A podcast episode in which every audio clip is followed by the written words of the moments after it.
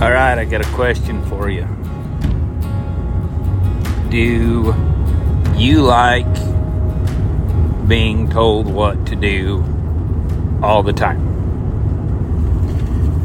If you're anything like me, the answer is no. There is nothing more American, nothing at all, than rebellion. I'm not talking about going to Aerosmith with Wooderson in a 1970 Chevelle, smoking pot on the football field, dazed and confused, that type of rebellion. I'm talking about Tea Party. I'm talking about the Declaration of Independence. I'm talking about telling a king 3,000 miles away to take an aeronautical intercourse at reciprocating pastry. It's a kind and tactful way of telling somebody to, to go take a flying fuck at a rolling donut. That's what founded America. And our president, Joe Biden, has come right out and said that we are after, they, not we, they are after one world order. And that is impossible. That is not going to happen. It's satanic, it's forceful, and a lot of us are not going to stand for it. But what it's going to take is for all of us in the conservative lifestyle that we live to band together. Stop fighting over your stupid shit with those you have so much in common with. I talked yesterday in a podcast a little bit about being a respectable citizen as a horse trainer, for example, and not bad mouthing all the other horse trainers. Okay? Are there horse trainers that do better than others? Yes. Are there horse trainers that do worse than others? Yes. Are there horse trainers that probably shouldn't be horse trainers? I don't know. I don't give a shit. This is America, and if they decide they want to train horses for a living and somebody else decides they want to pay them to do their job, then that's great. Keep in mind that there's always a bigger bear and everyone is an expert in their field. So, for example, if you are a phenomenal rope horse trainer, if you are, uh, I'll pick on some guys that I know Zane Bruce, Clay Logan, Miles Baker, phenomenal horse trainers. Okay, JD Yates, phenomenal horse trainers. Are they good at what they do? Absolutely. Are they respected in their field? Absolutely. Do I respect them? 100%. But yet, none of those guys really ever show a horse at the National Cutting Horse Association Futurity in December. Does that mean that they're. And the cutters are, again, great in their own right. Does that mean that the aforementioned rope horse trainers are bad hands because they don't train cutting horses? No. Now, do I know some phenomenal cutting horse trainers? Yeah, I know a ton of them. Are they very good at what they do? Yes, they are. Does that mean they're at war with one another? No. Okay, I, I seen a deal the other day where there was a, a deal on Facebook about uh, Buck Brannaman, who's a very, very, very good horseman, in my opinion. And uh, he doesn't go to the rope horse futurities, although he's a very good roper. He does not go to the cutting horse futurity, although his horses will watch a cow.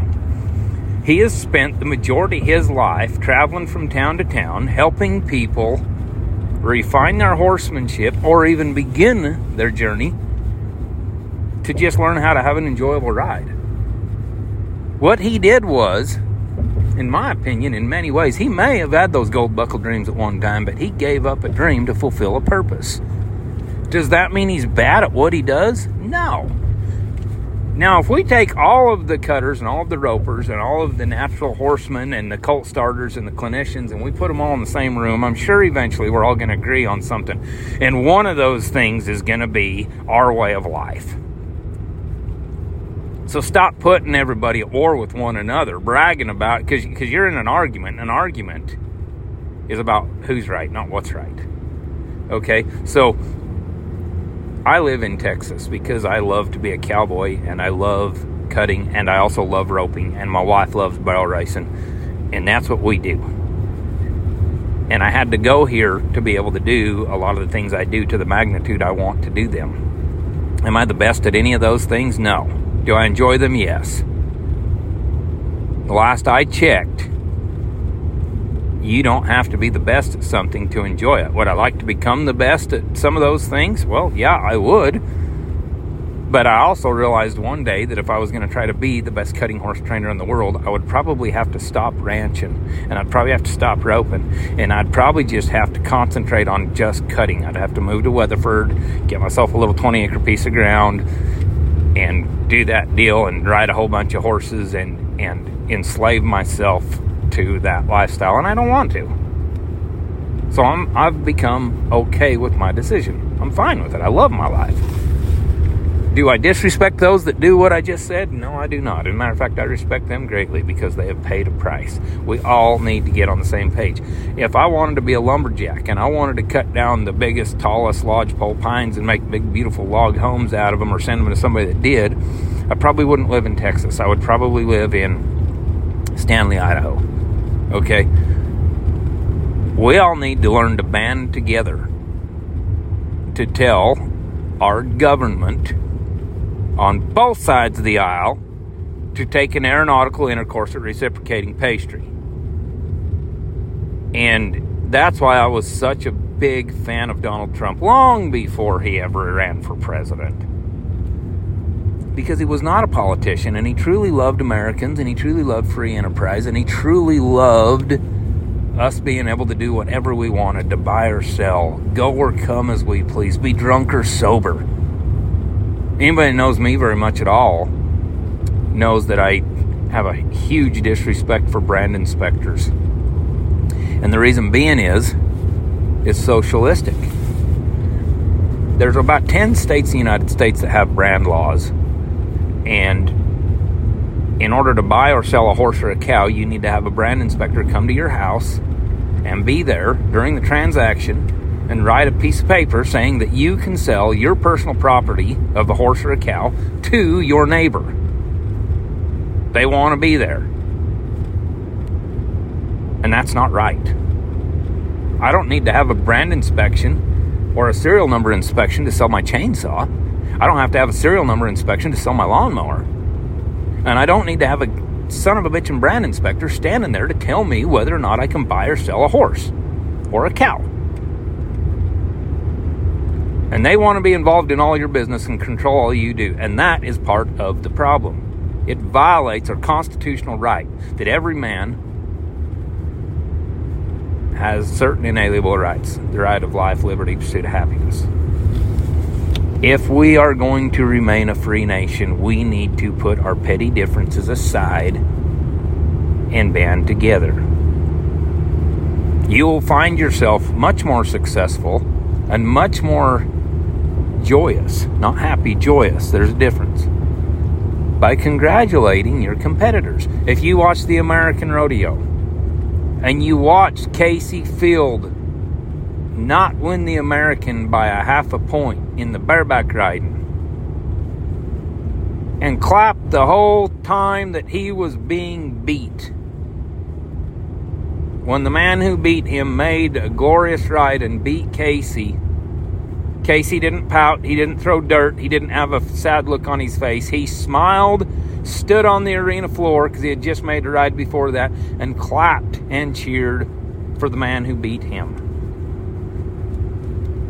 Because as great a bareback rider as he is, Kaycee Feild is the greatest bareback rider of all time. That's my opinion, and that's what the history books say, and that's what the scores and tallies and the gold buckles say. Kaycee Feild is the greatest bareback rider of all time, and as great as he is at that, he's a better person. He's a great person. He's just a good man.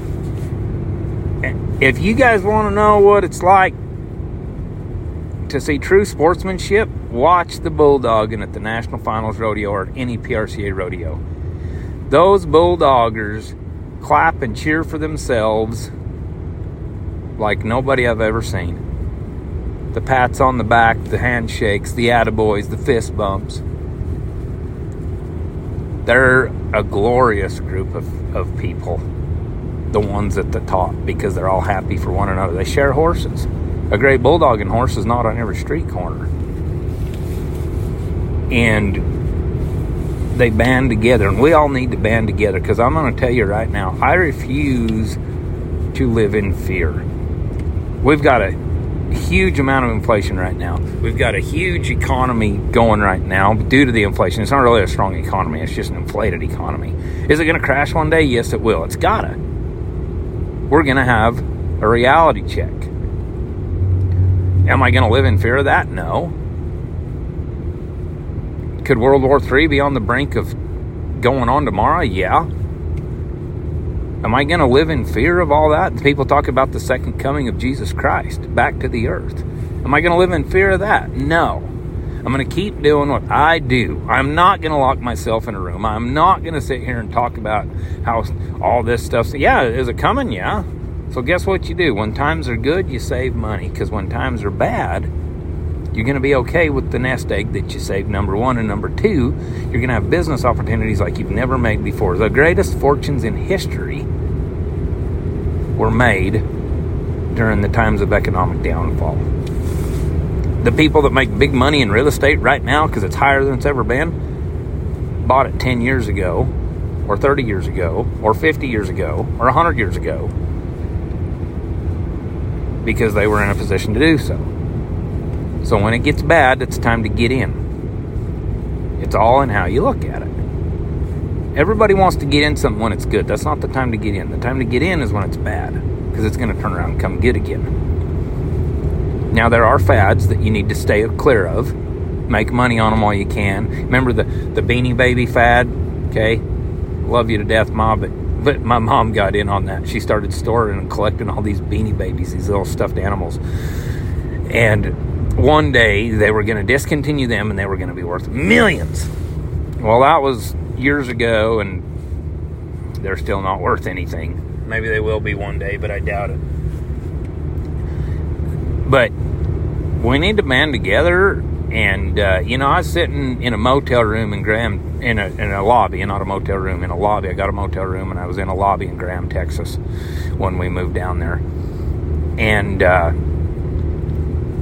we were investigating some real estate. And I went out that morning early while my wife was getting herself all prettied up. I went down to have a cup of coffee in the lobby, and I talked to an oil field worker that was staying there, and they were all having coffee that morning. And I got talking with one of them. We were talking about gun control and our rights and and whatnot and it was so awesome because he said, you know, they might take my guns, but they're to get the bullets first. And he meant it. That man meant it. When he said that, he truly meant it. And I'm on his side. You will not disarm us. I don't want the same gun control laws that Australia has. Do I love hunting? Yes. Do I have to go hunting every day? No. We got pulled over the other night by a police officer in Tipton, Oklahoma, coming back from uh, a little trip we made. Anyways, I entered the town and it was a 45 mile an hour speed limit, and I was doing 65. And my wife's kind of barking at me, you got to slow down. And then here come the Christmas lights, and he you know, officer friendly pulls us over, and there's two cops there. One of them walks up on each side of the truck, and I'm like, he starts, you know how fast you were going, you know, and I played. I didn't know this old truck could go that fast, you know. I mean, we're in my wife's truck. It's a 2019 Dodge Ram diesel, one ton. Um, I was just joking around with him, and he kind of smiled and and. Uh, so there's a gun in the truck two guns in the front seat actually a 223 no it was a 22 250 and uh, and of course my wife's pistol that she takes with her everywhere in case she needs to shoot a bandit. And then there's two or three guns in the back and the cop sees the rifle sitting there with the scope on it and he says is that the only gun in the truck? And we said no there's one more right here a pistol and then there's a couple in the back seat too. And he says oh okay. I rolled down my window because he walked up on the passenger side and there's another cop on the driver's side. He says, "How you doing?" And I said, "I'm fine. How are you doing?" He said, "Pretty good." And I said, "Well, that's better than being pretty bad." And we have a conversation while this cop takes my license and registration, proof of insurance back to his car and checks it out, make sure I ain't got no outstanding warrants. And then this other cop standing next to me, he starts talking to me about guns and tells me how his grandpa packed a 19 uh, whatever model 30-30 rifle that had a sight welded on it that he had for coyotes and whatnot on his ranch in Alamosa, Colorado, and it was his weapon from World War One. I. I said, "That's awesome." They were very friendly. They didn't give me a ticket. He gave me my stuff back. Said I had a good night. Uh, you know so, was I afraid of the police officer? No. Did I have weapons in the vehicle? Yes. Were they all, you know, registered to us? Yes. We didn't do anything wrong. The only thing I was guilty of was speeding. And I was doing 20 mile an hour over the speed limit, and he lets me go because he knows that I'm a decent citizen. He knew that because he's a good judge of character, and he can size me up and realize that we're not out to rob banks or convenience stores. We were just a guy who loved American horsepower in a diesel truck and entered his town too quick. But I can assure you that those police officers know for a fact that I will be on their side when shit hits the fan. And I know they'll be on my side. We're all the same type of guys. Them guys, cops are not bad people. There are some dirty cops, yeah, but most of them, especially in rural America, they're not bad people. They're here for us, and we're here for them. But we need to band together more as Americans. We need to, we need to uh, put aside our petty differences and band together. Like uh, Abraham Lincoln said, "House divided cannot stand." Everybody out there has known for centuries now that if America ever falls, it will be from within its own walls. And we cannot let the liberal left they want two classes of people. They want about 3% of them to be extremely wealthy and 97% of them to be extremely poor. And I'm not willing to do that. I'm not willing to give up everything I have. There's those out there that have put an article on social media about how by 2035 they want everybody to live in a meat free world, all plant based. Well, the reason why is because they know that ranchers and farmers are powerful people. Because we own a lot of land and we have the ability to feed a lot of people. But I will tell you one thing I own my land and nobody can take it from me, and I own my cattle. And I'll be go to hell if in 13 years I'm not going to sit down and eat a steak. I'm going to because they can't take that from me. And if they do, I will be a dead man. And that's something that you got to remember. Just like on Rocky Four when he goes to Russia to fight Ivan Drago, you know the the uh, the the big scary Russian that killed his friend, that killed Apollo. And Rocky talks to his wife, and she says, "You can't win." And he said, "Yes, I can." He said, "Because to beat me, he's going to have to kill me, and in order to kill me, he's got to be willing to die himself. And I don't think he's willing to do that because even though this guy was a big, powerful fighter, his opponent from Russia, he was still a trained robot. He was still a trained robot. And when it come right down to it, no matter what it was, at the end of the day, he was not a volunteer. Rocky was, Ivan Drago was not. And there's nothing stronger than the heart of a volunteer. Ivan Drago was not willing to die himself. Rocky was. And when you have a nation of people like the colonials and the militia in the 1770s, willing to die and an English army that was not willing to die, being forced to be there, we had a victorious nation. So we all need to band together, and I believe that we will. America is the last free place. We are not going to get in a boat and row to Haiti for freedom. We are not going to get on a plane and fly to China or Russia or Indonesia of any kind for freedom. The only place we have it is here, and the only way that God can let his people make that choice to love him and to serve him is to let them be free. So he must make sure that he has a free nation. But he also needs to know that he's got people on his side willing to fight for his gospel. That's where we come in. So I want y'all to think about that a little bit because I'm going to tell you right now, I've never worn a mask in my life. And I will not. Because it is a form of control. My health, my body, my choice, right? My health is up to me. Not you, not the government. It's up to me. And if I choose to wear that mask, and you can say, well, it's for the safety of others, but hey, your mask works, right? So why do you give a shit if you have one on? If I have one on, you got one on that works. The mask doesn't work. You can't stand six feet away from a cedar tree and not get allergies.